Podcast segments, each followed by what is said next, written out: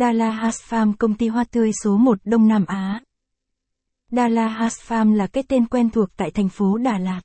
Dala Farm được biết đến là một công ty sản xuất hoa và kinh doanh các loại đặc sản Đà Lạt nổi tiếng của nước ta. Nếu không nói đến các làng hoa lớn nổi tiếng lâu đời, thì đây chính là công ty đầu tiên trong sự nghiệp phát triển trồng hoa của nước ta nói chung và Đà Lạt nói riêng. Dara Has Farm tự hào là công ty sản xuất hoa tươi và cây giống lớn nhất Việt Nam và Đông Nam Á. Dara Has Farm. Nhiều du khách rất muốn tìm hiểu về quy trình sản xuất, chăm sóc hoa tại phố núi. Nên rất mong muốn tham quan tìm hiểu công nghệ hiện đại tại Dala Has Farm. Do đó, lang thang Đà Lạt Travel đã lọc ra một số câu hỏi thường gặp. Điển hình như, đến Dala Has Farm tham quan có gì hay? Lịch sử của Dala Has Farm có gì hấp dẫn?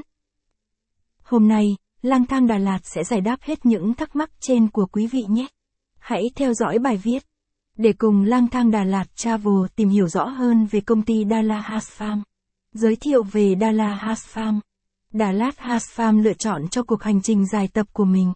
Bằng mảnh đất có truyền thống trồng hoa lâu năm. Với tất cả tình yêu và sự chân thành nhiệt huyết với nghề trồng hoa. Dala Has Farm đã rất cố gắng để đem lại sự thành công khó có như thời điểm hiện tại. Dala Has Farm luôn đem lại những sản phẩm tốt nhất. Logo công ty Dala Has Farm. Những loài hoa được CTI sản xuất luôn đi đầu về chất lượng. Và luôn ghi điểm cao trong lòng khách hàng và những người yêu hoa. Dala Has Farm cũng lựa chọn thông điệp gửi đến mọi người chính là, hoa từ trái tim của Việt Nam. Dala Farm. Đọc thêm. Công ty tổ chức sự kiện Đà Lạt uy tín, chuyên nghiệp, giá rẻ.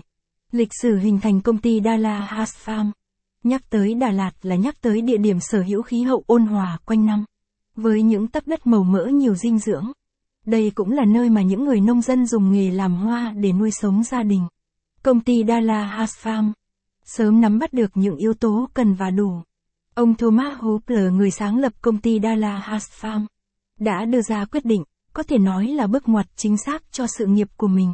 Thành lập từ năm 1994, ban đầu ông thử nghiệm mô hình kinh doanh của mình bằng việc trồng một hecta hoa cẩm chướng.